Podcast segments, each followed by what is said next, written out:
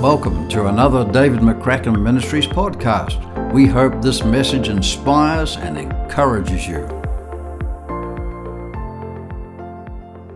Good morning. What an incredible sense of the presence of God in this place today, amen. Don't you love the presence of God?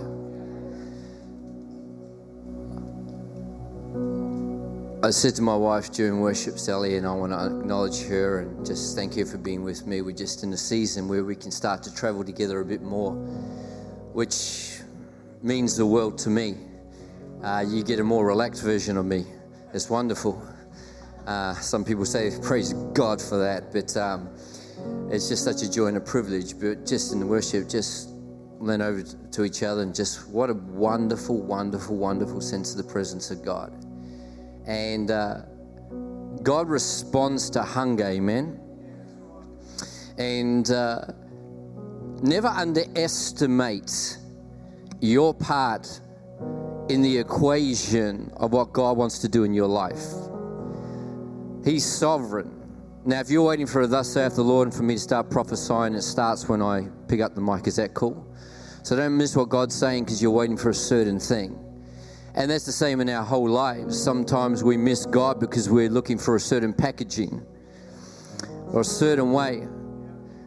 I reckon if I lived in Bible times, I would have missed God a lot if I had my perspective because I wouldn't have talked through a bush or through a donkey or through a heathen king or ridden on a wall with a finger. How about you? If we heard about that today, we'd say that's not God. God doesn't do that. And we're going to be people that make sure we don't miss God because we have this nice little box of this is how God works. God is always working, God is always doing new things, and we can miss God because of what He did, and we miss what He's doing because this is what God does. And he says that even in Isaiah 43, 18 and 19. Uh, forget those former things, don't dwell on the past. We quote that scripture all the time and we talk about it from a negative, as in forget the bad things. Don't for, It doesn't say that. It says forget the former things, not the bad things. And it doesn't say forget them as in don't, you won't remember them, but it says do not dwell on the things of the past where you dwell is where you live. We, we, we live in Berwick in southeast Melbourne. We're not there right now, but that's where we dwell. We continually go back, and that's our home. We visit other places, we love other places, we enjoy other places, but where we feel most at home is in our home. Does that make sense? And it says, don't dwell in the things of the past. So it doesn't say you can't celebrate them. We should celebrate them. God told the children of Israel, celebrate what I have done. Set up memorial stones. Don't forget It's so easy to forget. Remember, remember, remember, but don't dwell there because you'll miss the new thing that I want to do. It says, Do not dwell in the things of old because see, I am doing a new thing. Notice what God says See, I am doing a new thing. Now it springs up. Do you not perceive it? Do you not see it? It says a lot to me. He says, I am making a way in the wilderness, I'm making streams in the wasteland. He, and in there you see twice, I am, I am, I am. And isn't He the God who is the I am. I am who I am. And it is a present tense. Sometimes we serve the past tense God, and sometimes we serve the future tense God, but He is the present tense God. He is the same yesterday, today, and forever, but He is in the now. And sometimes we miss the now because we're living in the what was, or sometimes we miss the now because we're living in the it will be. He says, See, I am doing a new thing. See it, see it, see it. Uh, I want to encourage you to be people who spiritually see and not just spiritually hear. You can spiritually hear what God says, and then you can self interpret and say, It looks like this, and still miss it, not because you didn't hear, but because you heard the words and they said, That's what it will look like. And God goes, No, no, no. I need you to see it, not just hear it. See, I am doing a new thing. And you need to understand, we need to have our theology of God correct and theology actually means the study of God. It's not doctrine, it's God. We've made it too much about doctrine, not enough about God. Some people spout doctrine and can, and can quote all the doctrine that they have learned and still not know God. Some people win theological arguments and don't know God. It's about knowing God, amen? And we need to understand that the Bible says He is the same yesterday, today, and forever. And I want to declare over your life that the I am, the present tense, God is a creator. Everyone say, God is a creator. See, if we're not careful, if, if we're we got to be careful that we don't think that He created for six days and then He moved on to other things. He is the same yesterday, today, and forever. He is still creating today. He's still doing. See, I am doing a new thing. What's that? Creation. Come on. I am making a way. Present tense. I didn't just make a way. I won't just. I will make a way, but I am making a way because we need to know that God, the God that we serve, is a little bit bigger. No, no, no, no. Infinite infinitely bigger than you and I have ever imagined. He's not, he cannot be contained into words. Sometimes we say, I can describe God. No, we can describe little facets of God. The human language is not enough to describe our God. We cannot articulate accurately who He is. It's impossible. Even the word God, G O D, that doesn't describe Him. Uh, letters cannot contain Him, words cannot contain Him. And your biggest view of God is puny. Mine is. I'm 45. I've known him my whole life, and it's puny. The longer I walk with him, the more I go, wow, there's so much more. And when we pass from this life into the next, you will not know all of God forever and ever and ever and ever and ever and ever and ever and ever and ever. There's going to be layers and layers and layers because how can God Himself ever be fully understood by a created being? If we can fully understand, then there's a limit to God. We got to lift our vision of who this God is. And we need to understand that this present tense God who lives in the now, because he says repeatedly in Scripture, repeatedly, that he is the same yesterday, today, and forever. It says in Psalm 90, verse 2 From everlasting to everlasting, you are God. From everlasting to everlasting, you are. It didn't say from everlasting you were, for, to everlasting you will be. It says, no, from everlasting to everlasting, you just are. You need to understand this God who created time, who created space, who created all that we see and all that we try to filter God through. We cannot filter God through something He made. He's bigger than that. He's bigger than that. And, and God is not bound by time.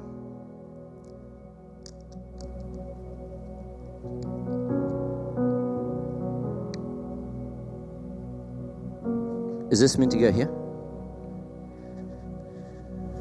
There's nowhere in the world that can end badly.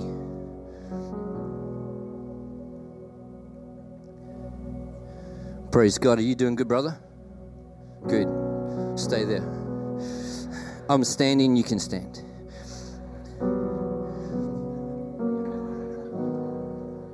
Have you got a stool? No, don't you misbehave. There's God who is from everlasting to everlasting. Um, I'll tell you one problem I don't have this morning a sense of I've got nothing to say. I don't have that problem. Spirit of God's going overtime on the inside of me. And again, thank you. Because Jesus went to some places and could not do many miracles because of people's, he's just a carpenter, he's just this. It's just Stephen Sow.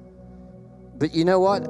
It says in the apostles that they were, the people were commended, the Bereans were commended because they received the word not as the words of man, but the words of God. We got to make sure when we hear the word, it's not the words of man, it's the words of God. And uh, God told me in worship, He gave me a picture, and, and we'll just see where we end up.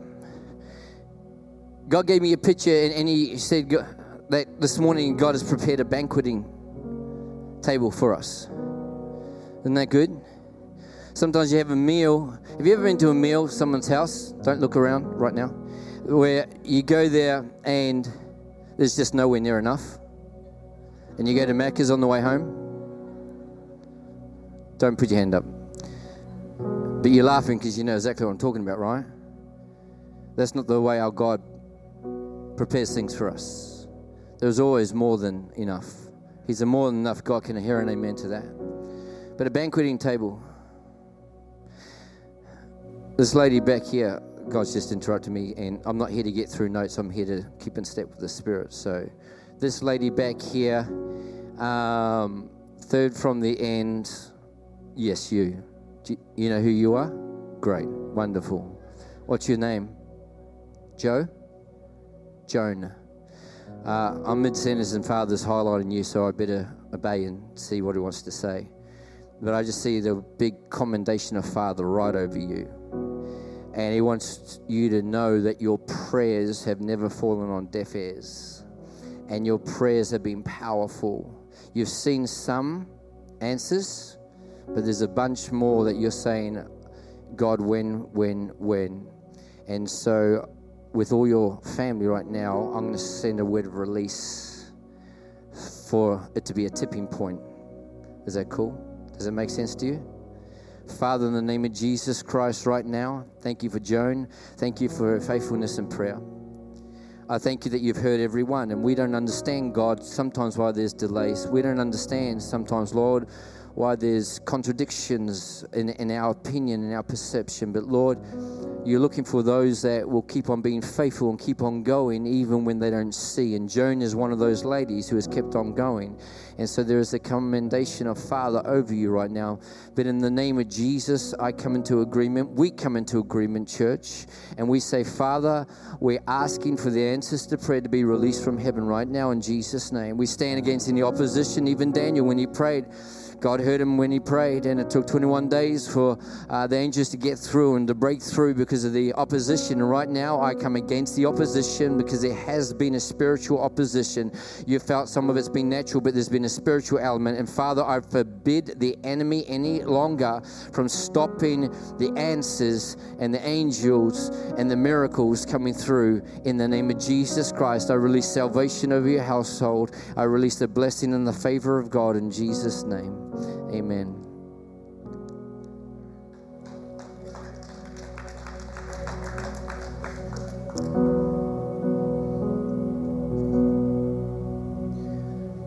This present tense God, and sorry, this banqueting table, let me just say that. The Bible talks about God's banqueting table. You see it throughout Scripture, you see it in Psalms 23. He prepares the table before me. Unfortunately, we don't like the next part in the presence of my enemies. But isn't it good that God's preparing something and doing something even when things are going bad? And this is a God, but his banqueting table, this is a picture I get. The opposite of what I said before, where you go to someone's house and there's not enough. There's always too much. There's always too much. And I just feel this morning God's going to say, a few different things. If you want a structured, nice message, go to another church down the street or somewhere else because we're just going to just, uh, can we just allow Father to just place a bunch of things on the table? And as we go through the week, allow Him to bring back and say, hey, I want you to lean into this. Uh, this is for us as a church. This is for us. Is that cool? And I just want to just say one more thing about, uh, well, no, I don't. I say lots of more things, but um, one more thing on this present tense God that's a creator because I didn't intend to go here, but this, this is what Father's doing in the moment. And, and, and I want even what I'm doing to be an example to us, those that have the opportunity to speak, which should be all of us. I'm not talking on a platform, but to people. Don't go in with a pre. Okay, if they say this, I'll say this, and if and if the conversation goes that way, then I'll bring this. And that, that you can you can pray beforehand and and be prepared beforehand, but don't be more reliant upon a way of doing something or how you did it last time or how what that person heard that made them respond more than you rely upon what the Holy Spirit is saying to you in the moment. I really want to drop that into our spirits. Sometimes, as preachers, we can rely upon God in our prep, but not in the platform. We can hear from God and then we rely upon what He said in the notes and I want to encourage you to be people that keep in step with the Spirit of God because He's a present tense God. Galatians 5:25 Since we live by the Spirit let us keep in step with the Spirit. And I just want to tell you this God who is a creator. Everyone say God is a creator. He, will, he wasn't just for six days because remember, He's the same yesterday, today, and forever. But here's something that might blow your mind. And if it blows your mind, great. Because I want our blinds to be uh, our blinds to be mown. You don't mow blinds. Let's try that again. See, I've got so much to say. I just, I get to heaven, my tongue is going to keep up with my spirit. and to, but right now, praise God. What am I saying? Our minds to get blown. Jenny, you're not helping. Just settle down. Our minds be blown by the goodness of God, by the largeness of our God. Come on, young people. Whatever you know about God, He's bigger. And I just here's two things, and this is this is just to get you thinking about God because here's the reality: we think about ourselves too much. You know your problems. You don't need us to talk about your problems because you know your problems. We don't need to talk about what we're struggling with because we know we're struggling with it. I'm not saying don't talk talk to someone, but I'm saying right here, right now, our greatest our greatest need is not to understand our problems more, but to, to see our God more clearly. Is that true or not true? Because we somehow pigeonhole him and, and shrink him down. And this God who created time, you know what's really, really cool? On day four of creation, God created the sun and the moon. You can read it in Genesis. He created the sun and the moon and the stars. And it says He created the, the greater light to govern the day and the lesser light, the moon, to govern the night. And these determine the time and the seasons. Is that what the Bible says? So that is day and night based around the sun. You can't have a day or night without the sun and the moon. Is that correct? Because time it rotates. It's all centered in the sun and the moon. But what blows my mind and just does me a lot of good when I think about my God is He did that on day four. He had already had day one, day two, and day three. He had a morning and an evening before God created the elements He needed, the sun and the moon, to have a day and an evening. We sometimes think God can't do this, God can't do that. He can have three days without sun and moon that actually determine days. and He created time. Did He not? He created time is, oh God, help me. He is an eternal being. He is an eternal God. Everyone say, God is eternal. Shout it out. God is eternal. He has no beginning, He has no end. He is eternal. Don't think of God through the constructs of time, through the limitations of time. That's why when things don't get answered, when we think, remember, He's eternal. He's eternal. Even dead is not final. Just ask Lazarus. He's eternal. And time is a created thing. Correct?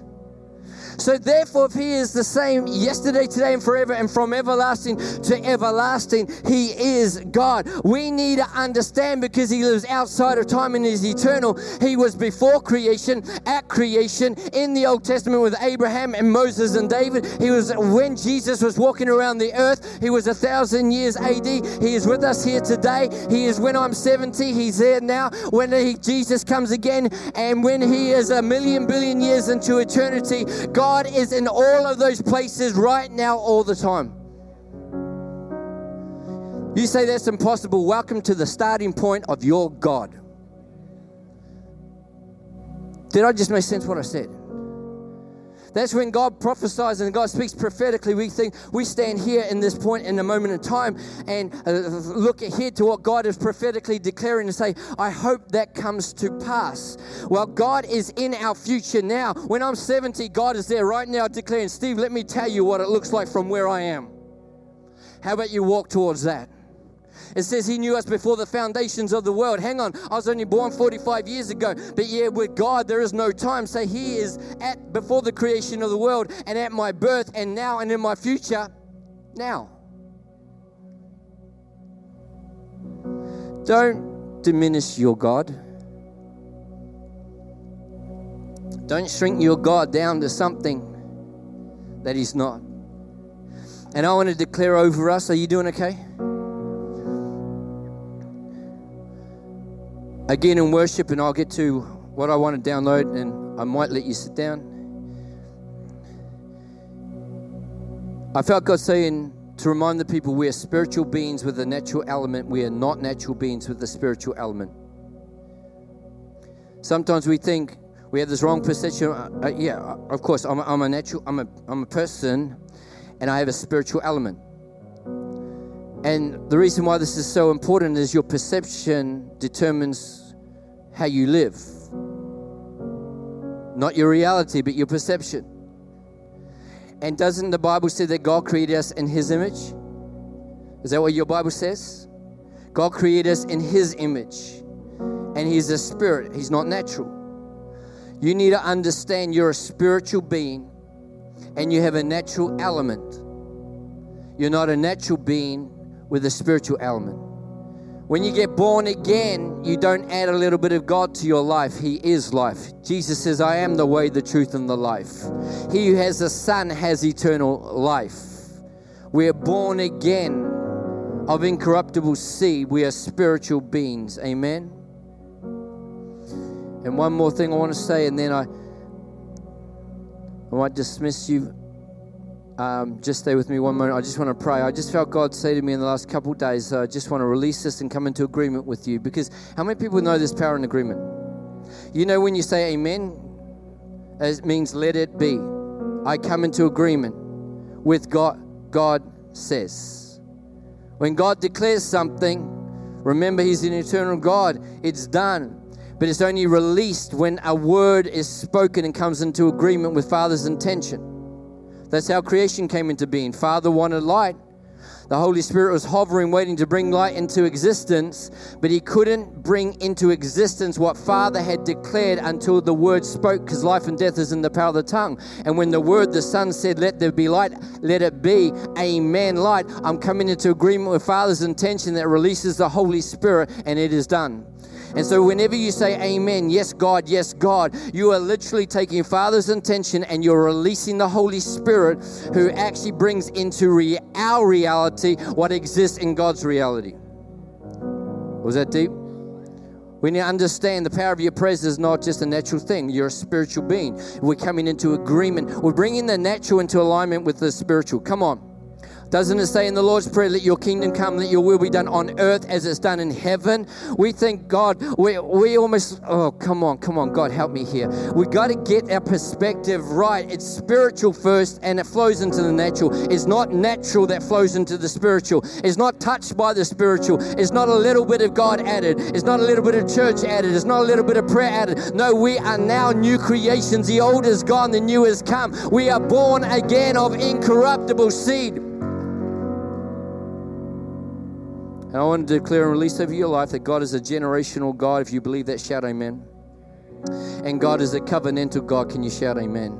And some of you just need to be reminded. We need to be reminded. We all need to be reminded that God is a covenantal God. He said, I'm the God of Abraham, Isaac, and Jacob.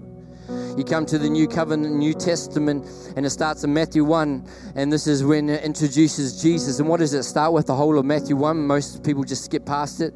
It's a covenantal God. He goes through from Abraham right through to Jesus and gives generation after generation. This was the father of this person, this was the father. Why? Because I'm a generational God. I care about families, I care about generations. This is who I am. I am the God of Abraham and not separate the God of Isaac, but come on, I am the God of Abraham, Isaac, and I am the God of Jacob. And in Deuteronomy 7, verse 9, it says, Know therefore that the Lord your God is God. Aren't you glad about that?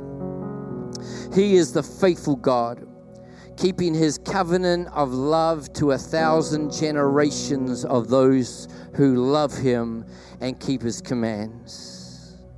And so I just want to pray.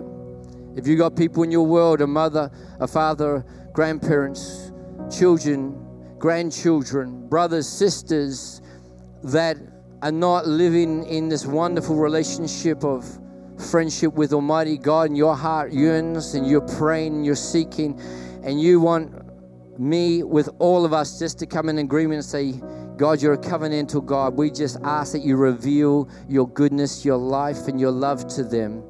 I, I wonder if you, if that's you. Maybe we can all stand because we probably all know someone. But stand right now, and this is not just a token prayer. I'm really believing God does something in the spiritual. I can pray and come into agreement, but I cannot believe for you, okay? You got to believe for yourself. So if you if, if this is you and you even as you're hearing me speak, something's stirring on the inside, you don't need to understand it. But you just say, God, I want I just want them to know you. I just really want them to know you. I want you to reach out your hearts. Maybe you want to reach out your hands. Is just God, I just need you ready to receive. But Father, we come to you in the wonderful and the mighty name of Jesus, and we come to you on the authority of the Word, the eternal Word, and we come to you as Father, Abba Father. You know what it is like to be a parent even better than we know, oh God. You are the Father who sent your Son, oh God, and you are a Father who lives in relationship with your Son. But Lord, you also know that so many times we can struggle, so many times we are waiting, Lord, we are wondering what's going on, God, and we feel helpless. But Lord, we look to the hills from where our help comes from. It is the Lord, the maker of heavens and earth. Lord, we thank you. It's your kindness that leads people to repentance, Lord. And your word says that all of God's promises are yes in Christ Jesus and through us, through us, church. Come on, through us, the amen. Let it be as spoken for the glory of God. So right now, we release revelation of the goodness of God. We release salvation, Lord, to the prodigals and those that have never made a decision. Lord, we just speak against, Lord, the walls and the, the barriers of tradition and religion and hypocrisy and compromise that so many have seen, oh God. And we just even speak against the deception that has now got in to paint a picture of God that is different to who you are. And we cry out for the mercy of God, like Stephen cried out for Saul when he was being stoned to death. God, we cry out, God, do not hold this against them, but reveal your goodness and your truth and your love and your life. And we're crying out for a road to Damascus experience for every person that we love, Lord. Would you visit them? Would you reveal yourself to them? I pray. In the name of the Lord Jesus Christ. I say, Amen, Lord. Let it be. Let it be. Come on, if that's you, you need to stir yourself. Come on, life and death is in the power of your tongue. You need to say, Come on, let it be, God. Let it be, God. Come on, come on, speak it out louder. Let it be, God, Lord. We declare salvation. Come on, we declare revelation. We declare breakthrough, oh God, in the name of the Lord Jesus Christ. Let it be in Jesus' name. Let it be in Jesus' name. Let it be in Jesus' name. Come on, we rebuke the devil in Jesus' name, the father of lies, the accuser of the brethren, the deceiver, the destroyer. He comes to steal, kill, and destroy. But Jesus Christ came to give life and life more abundantly. And we right now take a stand together collectively and say the devil no longer has a right. We take it back in the name of Jesus Christ. We declare, as for me and my house, we will serve the Lord in the name of Jesus Christ. In the name of Jesus Christ. Thank you, Father. Thank you, Father. Amen, amen, amen. If you accept it, shout amen. Amen. Grab a seat.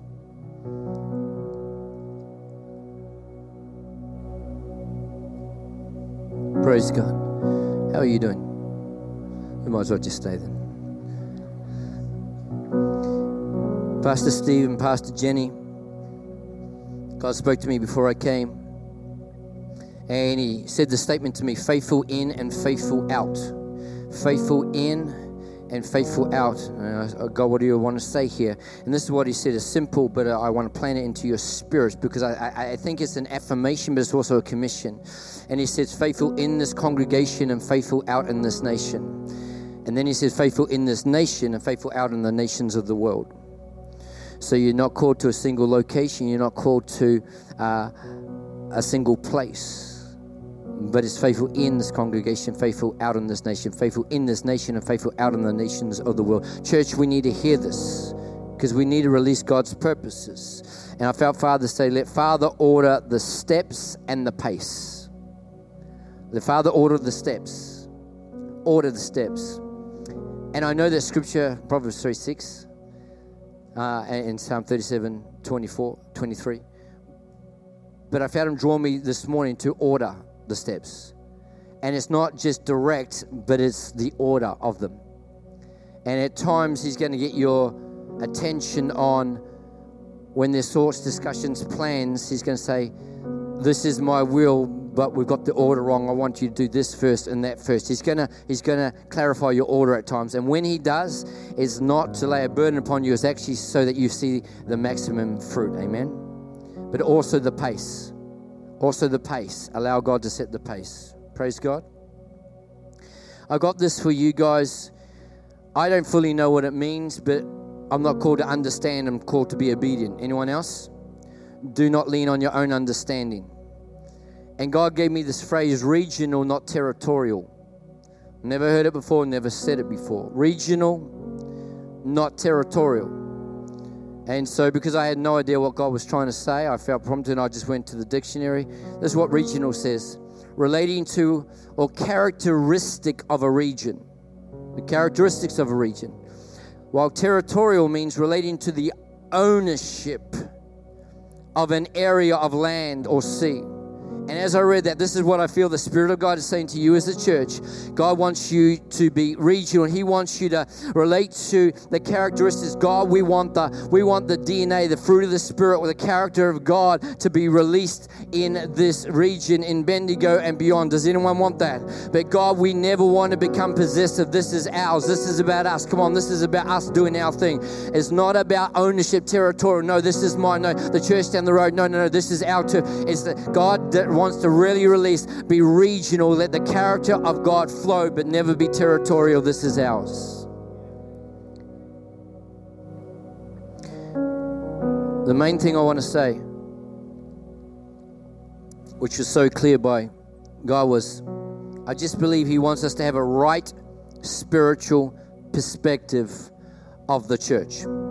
That's what He told me to speak about just briefly this morning. And as he starts to unpack it, well, let me just say the statements and just unpack it. And we'll allow Father to speak as we're, we're speaking. Number one, the church, a right spiritual perspective. Everyone say right. Not every perspective is right. And because we live in a world that is so much focused on political correctness, inclusiveness, tolerance, and everything else, we come now to the place where it's all about no, no, no, no, no. It's not right and wrong. Come on, the, the, all many pathways and all the same God. And come on, let's be inclusive, inclusive. I'm sorry, I'm going to be biblical. I'm going to be biblical. And Christians that actually compromise Bible for the sake of love are not loving. It's not loving. God is love. But it says, speak the truth in love. It's not about beating people down, it's about connecting people with Father. And God said to me when He called me um, uh, 12 and a half years ago to be a prophet, He says, Steve, if you cannot portray my heart, do not speak my word. We got a lot of people that are speaking the word of God clearly. This is what the Bible says, but it's not motivated by love. And 1 Corinthians 14 says, Follow the way of love and eagerly desire to spiritual gifts. Come on. If you don't follow the way of love, he says, Man, you can have all the gifts in the world, you can you can serve as much as you want, you can even lay down your body, 1 Corinthians 13, 1, 2, and 3. But if you don't have love, you are nothing. And we have many people that are speaking truth clearly, but they're not motivated by love, and people are getting repelled. And we are now throwing out truth because we're saying and we're blaming it on truth, but it's not the uh, uh, absence of truth because the truth is present. It's the absence of love. And love is greater because love actually gives context to truth. So we need a right, not a comfortable, not a contemporary, not a palatable, Jesus started to speak certain things, and many of his own disciples left him because of the directness and the hardness of his sayings to understand. I'm not talking about doing that, but we have swung the pendulum so far the other way. And there's a, there's a holy call and the only reason this is coming out of me right now is there's some people in this room that obviously by the Spirit of God need to hear. Let's not throw out truth because of an absence of love. Let's actually come back to a foundation of love and still speak the truth, but do it from in love. Jesus spoke to a woman at a well who'd been married five times and was currently living with someone who was not her husband. And he spoke the truth to her in such a way she went and got the whole town and said, You got to listen to this man. She was attracted to the one who spoke the truth because she got the love. Don't throw out truth because of an abuse. Embrace the love. Get the foundation of love. And we need a right spiritual, not a natural perspective of the church. And Father wants us to bring this loud and clear to us all today. I felt God say the church is not the buildings and it's not the programs. If you believe that, shout amen. Good, we've got work to do. The church is not the buildings. You, you know that, but in some way, what I'm about to say, some of this might be really simple. We know this, but as Steve said, I, I'm not here. Oh, this is a good message. I just got to download what Father is saying. The truth is, this building right here could be sold and it could be used for office block. It could be used for a fa- turn into a factory. It could be used for a hub for uh, accommodation. It could be used for a storage facility. Is that true or is that not true? If I ask you a question, can you guys, can you all talk to me? Is that cool? I'm talking to you. Can you talk to me? Is that true or is that not true? It's true. This is a building, and our programs. The church is not the building, but the church is not the programs. I feel God wants to really say clearly, and the reason, and I'll, I'll say the statement, then I'll tell you why Stephen, Jenny, and church this is important. God said to me, programs are not sacred. Programs, events, departments are not sacred. And I believe with all my heart, for everything, there's a time and a season, but not God Himself. Sometimes we become reliant upon buildings and we think the better the building, the better the presence of God. Not true. Sometimes we think the more programs or this program works, let's keep this program going from now and for eternity. But God says that for everything, there's a time and a season. And there are certain programs that Father is going to stop even when they're flourishing. And if you hold on to it because it has been working, you will miss the new thing God wants to do because He needs to clear some space. And He says, I've done what I wanted to do in that season. But you might say, but we haven't seen all the fulfillment. He goes, the fulfillment won't come through that program. It will be catalyst from that program, but it'll be something else I want to use. And unless you go with me and step into that and don't hold the program or the compartment or the department in, in as sacred, you will miss what I'm wanting to do. This might not make sense to you right now, but it's going to come time soon when it's going to make sense. Some of you have been involved in something for a long, long time and you've almost taken ownership of it. Oh, I just felt the Holy Spirit speak to me. And He said, This is where the territorial, this is where the regional, or not the territorial, comes into. Come on, we want to be ones who show the character of God, the characteristic, not possessive and ownership. No, this is mine. Some people, when God wants to move on and God says, bring, we've all got, even Moses, he, he, he had this, some, he put some over a thousand, some over hundreds, some over tens. We've all got different capacities. And I, it's a sign of maturity when people say, you know what, I've gone as far as what, where God wants me and this is time for me to hand it over. That is not, that is not you being, um, that, that is not you, what is the word I'm looking for. That is not you missing the mark. That is not you being a failure. That's actually you hearing God and saying, It's actually not about me. It's about the kingdom of God. It's about the church globally. It's about what God is doing. We have made it too much about us and we hold on to this is my area. Um, this is my thing. This is my thing. This is my program. This is my department. And God is about to come and shift and shake some things. And if you don't receive this as a word from the Lord, you'll say, But hang on, that's mine. No, it's not.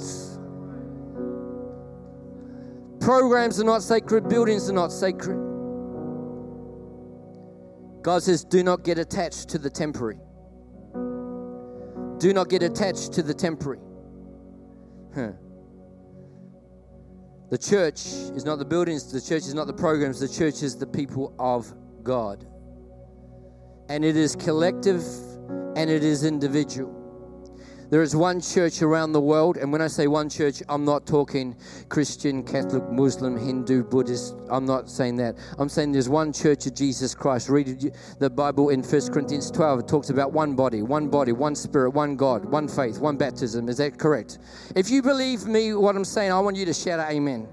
Come on, in this little bit here, some of us are uh, a bit gun. We, we receive this as a word from the Lord because God wants to set us up for something. God wants to present. There's already God is doing great things. But God comes along at times and says, Those that are bearing fruit, I'm going to prune so you can be more fruitful. The ones I love, sometimes I, I bring correction. We think corrections are bad things. No, it's just a course adjustment so we reach God's intended destination and don't get sidetracked by our own. There's one body, But there are many members, different churches and congregations. Praise God for the Presbyterians and the Baptists and the CRC and the AOC and the KGB and everything else. Uh, praise God, that was a slip. But praise God for the many members, the many parts of the body. Can I hear an amen to that? We need to celebrate. Jesus' disciples even came to him at one time and said, There's people down the road that are not a part of us and they're preaching. You need to tell them to stop. Come on. This is not a new thing. This is in Bible times. And Jesus didn't say, Oh, you're right. They haven't had got the right credentials. They don't believe in this, this, and this. He goes, No, if they're not against me, they're for me. Come on, get on side. If they're not against me, they're for me. Thank God for the body of Christ. But it's also, this is one body and there's many members. You're a member, I'm a member. Do you know what? I'm not the body of Christ. I'm a part of it. Come on, we need a fresh revelation. I'm not the body of Christ. Victory Church is not the body of Christ, it is a part of it. Praise God for Victory Church. Come on, anyone say, Praise God? But we are a part, and we have a part to play, and it's not to fulfill that which we set our hearts to do, it is actually to fulfill what God has prepared in advance for us to do. Because the church is not ours, it is God's.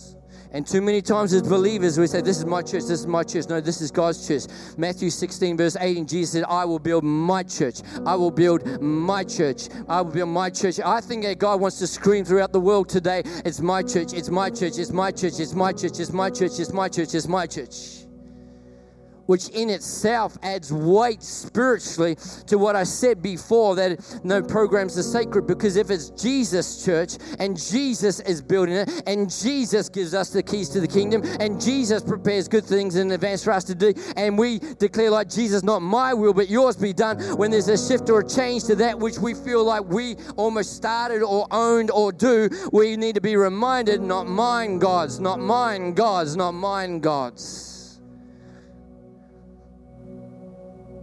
I see I see so much more fruit coming. There's all I praise God for what has been. I'm seriously, you guys can we, we, we can see God's Spirit poured out all over Bendigo and beyond. Come on. I just praise God. I sometimes think that God wants it much more than we want it. And we ask for one or two people to get saved, or maybe our neighbors, or and God says in uh, Uh, in Psalm 2, verse 8 Ask me, and I'll give you nations as your inheritance. But we don't ask them because we think that's too big. But hang on, who said to ask? It's only too big if it's from you, not from Him. He says, It's my will that none should perish. When we, so therefore, if you pray for any person, maybe it's not God's will. Rubbish. If God's already declared it, it's God's will. And we need to know God's will and come to agreement with God's will. And when it comes to the church, we need to see the church as God sees it. And it's not buildings, it's not programs, it's the people of God. But it is, belongs to Him, not to us. Because the church does not exist for our benefit, but for our empowerment. The church does not exist for our benefits. Now, it does benefit us, but it doesn't exist for our, come on, we have people changing churches because I don't like this and I don't like this. I don't like this. I want more of this. Me, me, me, me, me. Don't we live in a time in a world where entitlement and me, me, me is the, the, the spirit of the world that saturates and, and pervades and even perverts? We dare not have it anymore in the body of Christ and in the church of God. Come on, we need to have, be people that say, This is not just about me. This is not for my benefit so I feel good. This is for my empowerment so I can actually fulfill what God has placed us on this earth to do. And we are called to be salt and we're called to be light. Come on, we're meant to come to church. The Bible says in Ephesians 4 11 and 12, oh, come on, God, help me, help me, help me. He gave some to be apostles, prophets, evangelists, pastors, teachers to equip the saints for the work of the ministry so that we may become mature and complete, that we can actually become more like Jesus Christ, have a revelation of Him, have His Holy Spirit, Holy Ghost downloads. Do you believe that God wants to give you downloads from heaven? It's a shift of perspective. I pray the Spirit of God is doing something in you today.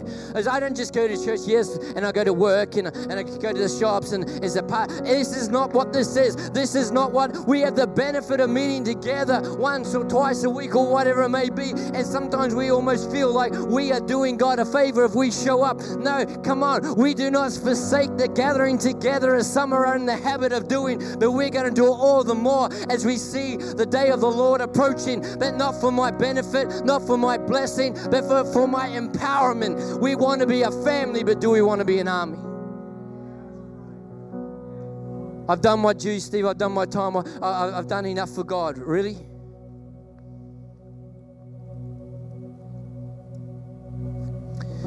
This God laid down his life for us. And you got tens of thousands of people that do not yet know Jesus Christ in walking distance. The church does not exist for itself. For God, uh, let me tell you what John 3.16 does not say. For God so loved the church that he bless you with all that you want. No, for God so loved the world. While we we're sinners, Christ died for us. Some of us need a fresh filling. I'm not talking about not taking time off and having seasons of rest. We need to actually understand and get a right theology of rest. Because that's the first thing that man saw God model created day six, first day. What are we going to do? God says, let's rest. And He said, it's holy, it's sacred. I'm blessing it. So I, I want to say we need to get a holy, but we also need to get a right perspective of the church. Amen. I believe that the church, and I'm almost done, the church is the vehicle through which the kingdom of God and the will of God are expressed on the earth. The church is the vehicle. Wow. Thank you, Father. He just keeps on talking to me. I love this. I encourage you, just keep on listening to God. He just said to me then, uh, take note of what you just said. The church is the vehicle, it's not the destination. Church is not the destination, God's the destination. Our greatest desire is not for people to go to church, but people to know God. There are many people in church that don't know God, but there are also many people that know God that are not in church. We go, but that's not right. We and we want to understand everything. There is right order, there is right flow, there is right priorities. But let's not get sidetracked by stepping into looking at other people and concluding why they're right or wrong. How about we just say, God, what do you want to do with me and what do you want to do through me? How about we celebrate what God's doing in other people even when we don't understand? Huh. The church is the vehicle, not the destination, the vehicle through which the kingdom of God. Everyone say the kingdom of God. And the will of God. Everyone say the will of God. I want you to say it again with a bit more passion, not like you're dying on your deathbed. Everyone say the kingdom of God. I'm serious. I, am I'm, I'm not trying to. God's got agenda. I'm not here to make friends. I love you. God bless you. No, don't get me wrong. Don't get upset with that. But sometimes that's part of our problems. It's all just about feeling good. We need to actually know the will of God, and the, the kingdom of God needs to come. The kingdom of God needs to come. And I want to encourage you if you're going to say something, come into agreement. How about you say it like you believe it? Because if your football team was playing, I'd hear you a lot louder. And I don't need it, but you need it. Because sometimes we come into so much agreement with what happens up here and not enough with what comes out of here. And I want to declare that the church is the vehicle through which the kingdom of God, and if you believe it, I want you to say the kingdom of God and the will of God. Say the will of God actually is expressed on the earth. You know, Matthew 6, 9, and 10, Jesus said, This is how you should pray. This is how you should pray because Christians pray. Fish swim, cows moo, horses gallop. And if they don't, there's something wrong with the fish, the cow, or the horse. Christians pray. And if they don't, there's something wrong with the Christian because when you pray, this is how you pray Our Father in heaven Hallowed be your name. Notice where the focus in prayer is. Not God, come down to me. God, I got this problem. No, he said, when you pray, pray to our Father. Jesus say, My Father, your Father, same Father. Come on, praise God. You know that Jesus withdrew many times to lonely places, left the crowd to pray, not to himself and not to the Holy Spirit, but to his Father.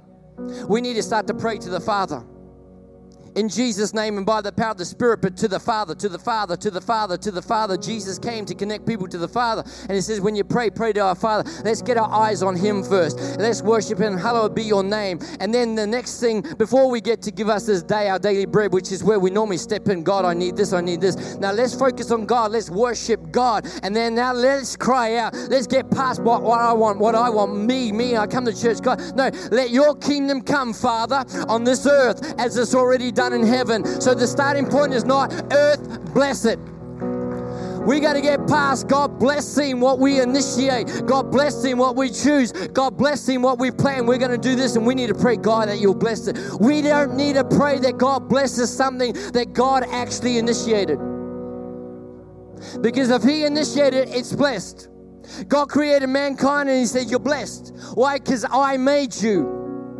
God created the Sabbath rest and He blessed it. He says, Blessed. Why? Because I made it. But what we're doing is we're start trying all these things and saying, God, I hope you'll bless this. I hope you'll bless this. And God says, Stop, stop. Pray my kingdom comes. Kingdom mean the authority of God. Come on. We want your authority because in this world, the enemy is causing havoc. Come on in our homes, in our marriages, in our families, in our work, in our relationships, in our health, in our finances. The enemy's coming, and he says, Now you can pray God's authority come. And he says in Revelation 1 that he has called us kings and priests.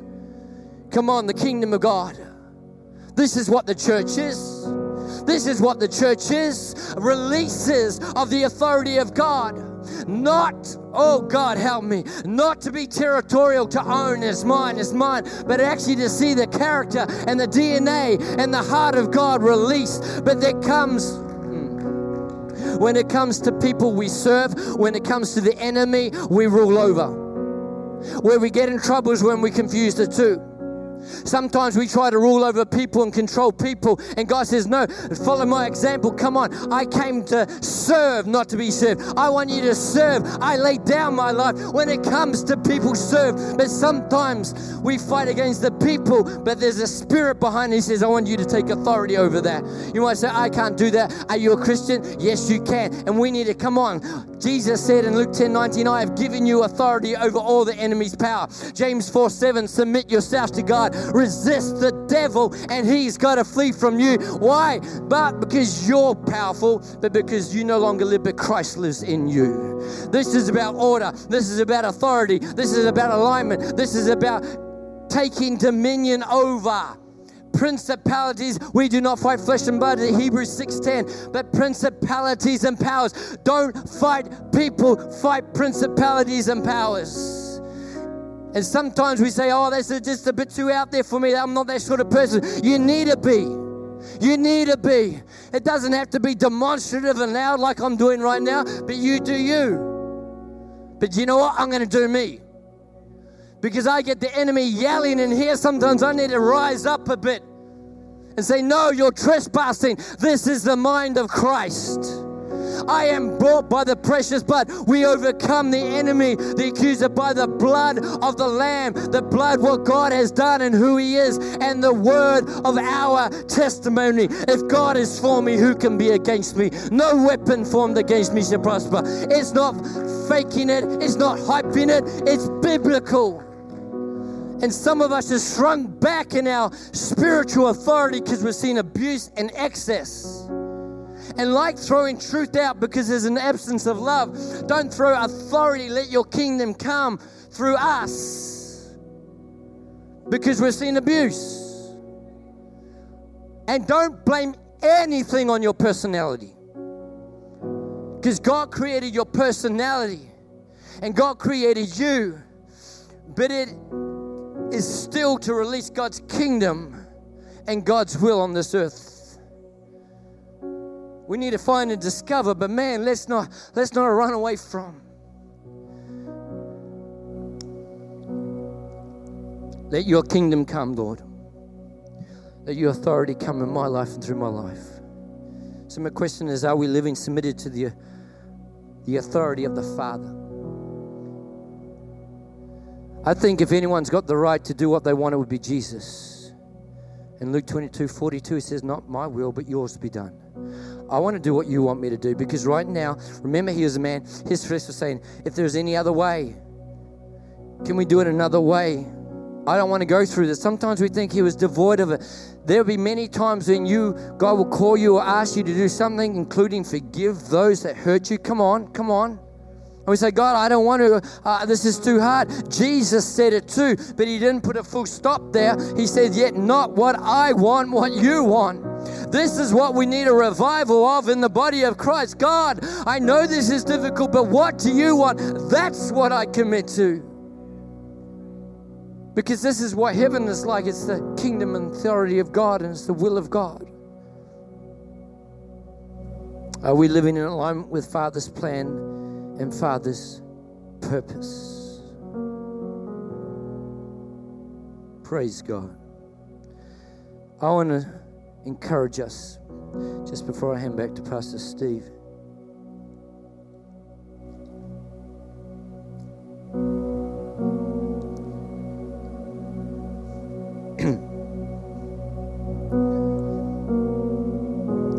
to encourage us to be people who build upon the right thing and build with the right thing.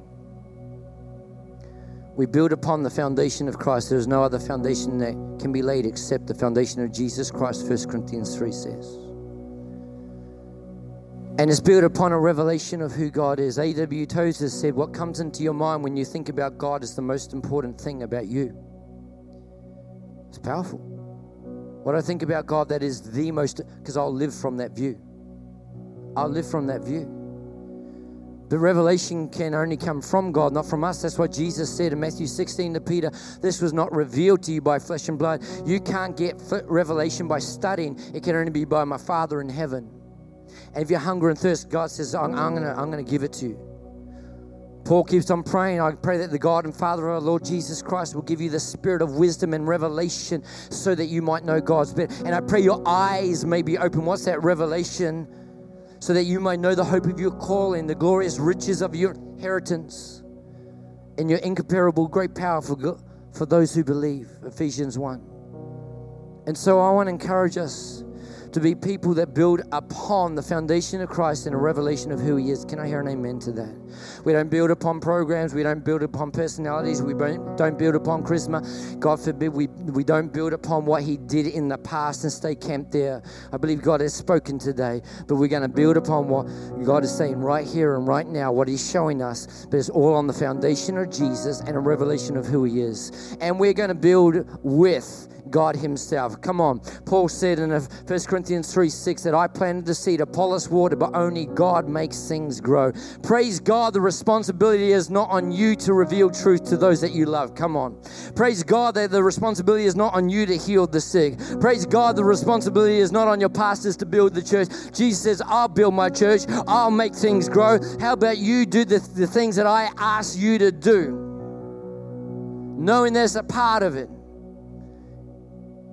You might say, God doesn't need me. And most preachers would correct you. I won't. I'll affirm you. You're right. He doesn't. But He wants me and He chooses me, and that's His plan. And so I'm going to say, Yes, Lord. But He doesn't need me, and He doesn't need you. That's not a negative. We need to have a right, real perspective. Remember, for all eternity, before He created, He was self existent. That's one of the natures of God. Father, Son, and Holy Spirit, perfect union. They don't need anything else, but they say, I want this. That that's good. That takes it to another level. That doesn't that's not negative to me. That's wonderful. God doesn't have to have me, He wants me. God doesn't have to love me, He wants to love me. God doesn't have to use me right now. He wants to use me. Come on, come on. Shift our perspective, God. I should do this. No, I get to do this. But it costs so much. God told me a, a little while ago, traveling back from a, another international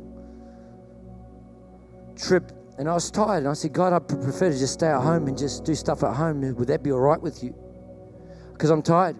And he said this word, and it's just wow. He said, I want you to replace the word cost with privilege. God, this has costed a lot. This is, he said, no, you're privileged to do this. You're privileged to be a part of what I'm doing on this earth. No more does God want to bless what you're doing. He wants us to see what He's doing because that is blessed. Let's pray. We want to build upon the foundation of Jesus Christ. We want to build upon the foundation of the revelation of who He is. We want to build with God Himself. But I also want to say we want to build with each other. Can I hear an amen? I want to encourage every one of you to go home and saturate, sit, and meditate on 1 Corinthians 12. 1 Corinthians 12. 1 Corinthians 12. Because it paints such a picture of the one body, many members, and it goes right through and says, if the ear is not the eye, should it say, I'm not part of the body because I'm not that part, that, you know, they don't need me, but even the, the weaker parts, God gives more grace to, is a beautiful picture that we all need each other. We need to build with each other, walk with each other, journey with each other. And Father, Father, as I pray, I wonder if you'd stand to your feet just quietly and reach out to God. Stand to your feet. Father, I know that you've downloaded and said a lot. But Lord, every person in this room is so important to you.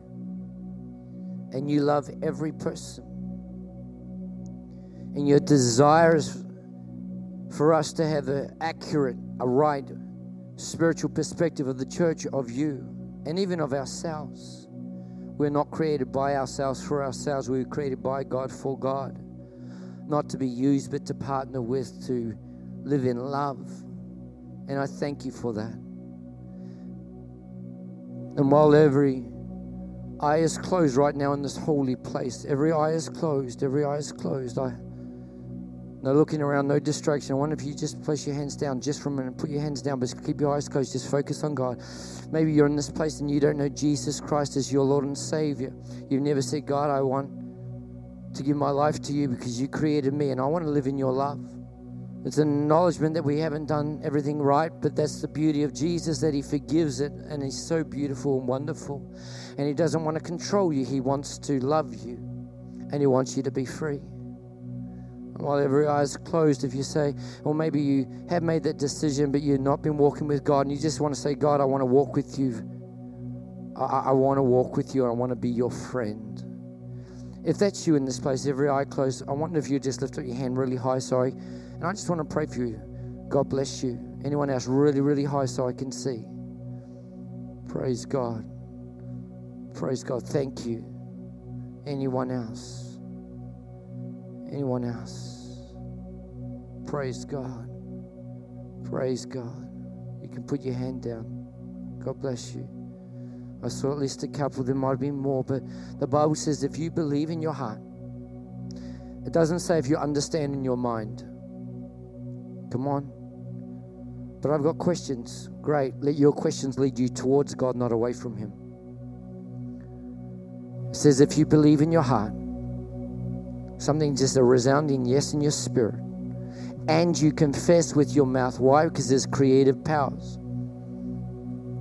Some of us know that in reverse. We speak so much negativity over ourselves that we end up believing it. Why? Because there's power in what we say. So if you believe in your heart and you confess with your mouth that Jesus is Lord, and that doesn't just mean he's nice and he's your savior, it means supreme in authority. That is, God, you're the one who leads my life now. The Bible says you will be saved. So I want you to pray this prayer with me. And I want everyone that is a believer, I want you to pray this. And would you do me a favor, not pray it again like you're on your deathbed, but pray it like you believe it? Some of you are going to remember that statement when you left, and I've never said it before, but right now I want you to pray this with me. Come on, every person. Father, thank you that you are love, and that you love so much that you acted, and you sent your Son to die for us. You created us for relationship with you, and that relationship is freedom. But I know I've made my own choices. and I've become Lord of my own life. And today I choose to make you Lord of my life. Please forgive me of my sins. And would you come and live in my heart? Would you come and be my life? Would you come and be my friend? I receive your grace and I thank you for this day. In Jesus' name. Amen. Father, right now I just release your blessing over every person, every home, over this church. I release the favor, the goodness, the kindness of God. I release your kingdom and your will to happen in every individual's life and this church corporately. I declare and prophesy and release that this church is not to hide in the shadows, not to fly under the radar, but is to be a city set on a hill. It is to be a light that is shining bright. I pray, Father, for greater influence for every person in their workplace and in the community and in their family. I pray, Lord, there will be a shift of perspective from I need to invite people to church. Lord, but rather that I am one who is the church and I'm going out into the world. Jesus sent out, Jesus sent out, Jesus sent out, Jesus sent out. And I send you right now, every person that will receive this from me, a holy commission. I'm commissioning you and releasing you. You are to go and to be ministers of reconciliation. You are good to go and actually to be salt and light where you live, not to preach a gospel that rams down truth into people's throat, but to come from a foundation of love that is listening to Father. And when Father says speak, we speak. And when Father says be silent, be silent. When Father says give, we give. When Father says hug, we hug. Lord, we actually want to learn how to love, how you want us to love in the environments that you send us into so that your kingdom can come and your will will be done. Lord, give us fresh eyes to see how it looks from your perspective, us going and us being. And Lord, over this church, Victory Church, I pray they come into greater days of victory, Lord, in Jesus Jesus' mighty name. Lord, where the enemy um, flees on the left, on the right. Lord, even as the seven sons of Sceva said, um, Jesus, we know and we've heard about Paul, but who are you, Lord? I pray that this church will be one that the devil says we know about that church. That church is a thorn in our, in our side. That church is actually causing problems in the kingdom of darkness, Lord. We cry out, Lord, we want to be ones who advance the kingdom of light. And part of that process is to actually cause problems for the kingdom of darkness because we will not fight flesh and blood, but we will, we will, we will fight principalities and powers. We will fight them in private and we'll fight them in public. We'll fight them behind closed doors and we'll fight them in the corporate God. We'll join our hands together and we will declare God's kingdom, God's rule, God's reign in Jesus' mighty name. Amen. Thanks for listening. For more content, head to our website, davidmccracken.org.